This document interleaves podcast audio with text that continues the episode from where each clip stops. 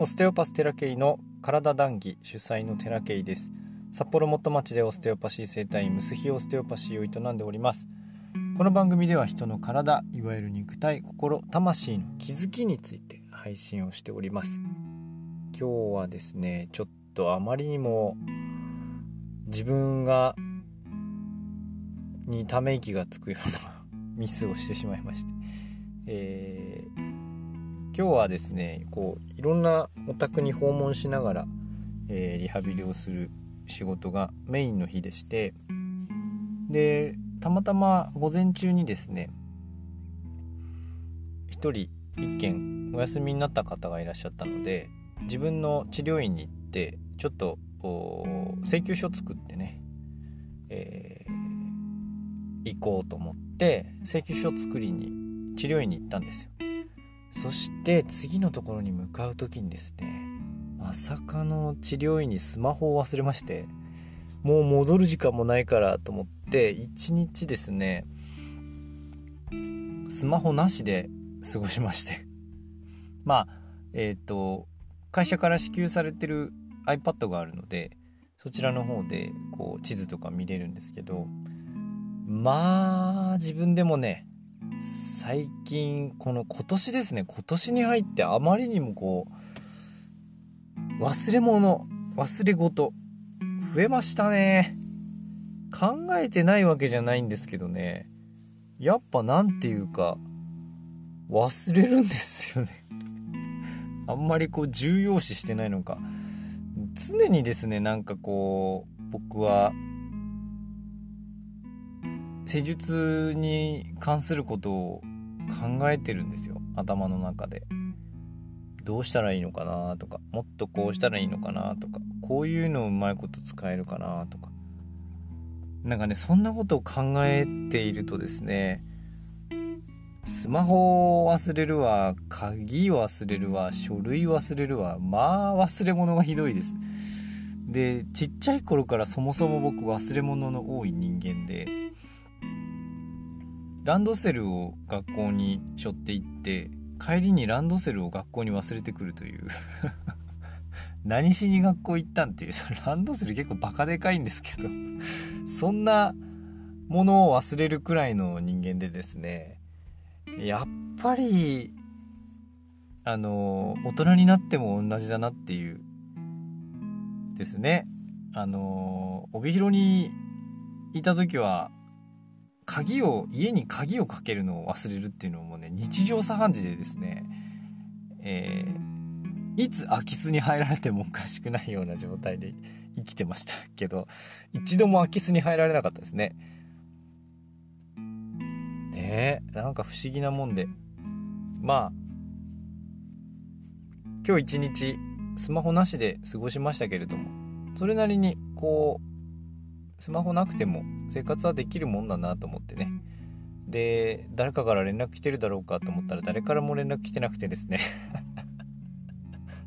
いや、まあこんなもんだろうっていうとこで、えー、過ごしておりますけれども、今日は、えー、今の冒頭の話ですね全然関係ありません。今日の話はですね、えー、たまたま車の中であ、なるほどなって思ったことというか、あ、僕が何度もミスしたっていうか、こうああやっちゃったなっていうか、こうしなければよかったなって思ったことが何度もありまして、それがですね、あの教えてもらう人の選び方といいますか、そのこのひこう肩書きとか、こうすごそうだなとか、あのちゃんと教えてくれそうだなとかで選ぶ基準みたいなのあるじゃないですか、その人それぞれに。で、僕の中ではこんな風に選んだらいいんじゃないかなって思うのがですね、技術とか、そのどんな肩書きがあってどういう実績があってとか、そんなんじゃなくて、自分選ぶ側がですよ、選ぶ側がこの人みたいすいませんこの人みたいになりたいなって思う人に教えてもらうのが一番いいと思うんです。僕はオステオパシーをですね、学ぶにあたって、この人みたいになりたいなって思う人から学ぶルートにずっとおりますし、今でもこの人みたいになりたいなって思う人から学んでおります。でもその人と同じことっていうことではないんですよ。同じようになるってことではなくて、その、その人のコピーではやっぱり行くとこまではいけないわけですよ。そのオリジナルじゃないとね。オリジナルとして成長するために、そのある程度のところまで引っ張ってってもらう必要があるじゃないですか。自分一人で学べることなんてやっぱ限界がありますからね。ってなったら、一番どんな人に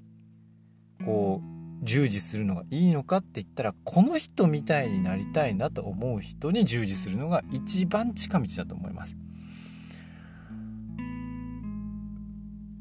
僕はですね、こうオステオパシーとは全然関係ないんですけど、経営をですね、こう学ぼうと思って、どんな人に学んだらいいのかなと思ってたんですけど、まあ紹介されたというか、まあつってつながりができて、まあその人から学ぼうとか、それからこういう、うビジネスツールがあるっていう人から、えー、まあ商品を使わせてもらう、サービスを使わせてもらうみたいなことをやってきたわけなんですけど、やっぱりね、まあ物買うにしろ、サービス使うにしろ、この人を自分がね、本当に心から尊敬できるっていうか、この人みたいになりたいなって思う人から物を買うとか、この人みたいなあ人間性って素敵だなって思うような人から買うとか、使わせてもらうとか、そういう選び方をもうねするしなかったんですね、僕は。なんかそのこう口車に乗せられるっていうか、うまいこと言われて買ったものってやっぱね、あんまりね役に立たないわけじゃないんだけど、自分の中にはもうね必要ないことばっかりなんですよ。本当になんかいやーって思うんだけど、仕方ないですよね。もうあのまあ勉強代だと思ってますけれどね。なんかそういうなんて言うんだろうな、物事の選び方というか、誰から買うかっていうのの方がすごい大事で、こう人間性ですよね。こういう人の、例えば治療家だったらこういう人の施術を受けたいと、この人にこんな人に施術をされるんだったら私は嬉しいなっていうような人を選ぶとかで、施術家が何か、えー、勉強するっていうか、こういう技術をね、この人みたいになりたいなと思ってその人から学ぶっていうのがね一番いいんですよっていうことを振り返って思いました。やっぱね、どう何をしてきたかとか、どんなあ実績を持ってるかとか、正直ねあのどうでもよくはないけど、どうでもいいんですよ。どれくらい稼いでるとか、どんな治療ができるとか、そんなんじゃなくて、うまいか下手かっていうよりも、その人みたいになりたいかっていう基準で選ぶっていうのが、僕にとってはめちゃくちゃ大事な基準だっていうことに気がついたんですよね。振り返ったらもうね、その人じゃなくて、その人が言ってることとか教えてることみたいなことにフォーカスが当たった時は、ちょっとねずれてました。なんかやっぱね、基本物を買うとき、サービスを受けるときは、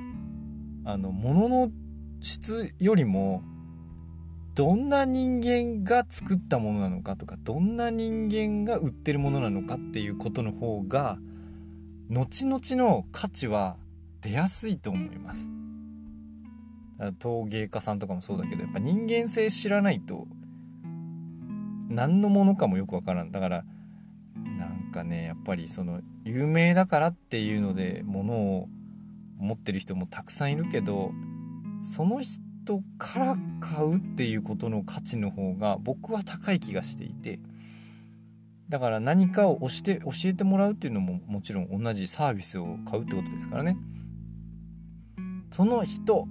教えている人のような人になりたいんだったらぜひ受けたらいいと思うんですけど、なんかこのなんていうのかな、その人の技術だけを見ているとね、なんかちょっとずれてきます、だんだん。その人の技術だけが欲しいっていうのはね、ちょっと違うんですよ。学ぶ道としては、えー、間違ってはいないんだけど、なんかやっぱ最終的にずれてきます。僕も最初そうでした。この人みたいな技術になりたいなって思って勉強してたら、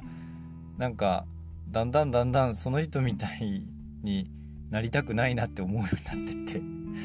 て、でどんどんどんどんこうそのこの人の技術でこの人みたいに人間性になりたいっていう人に出会うようになっていって、結局あの最終的にそういう人そういう出会いがあって続けられてるっていうのがあるんで、やっぱね、あのサービスを出してる側の人となりを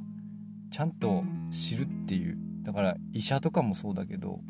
人とな技術もそうなんですけど、人となりはねめちゃくちゃ大事だと思います。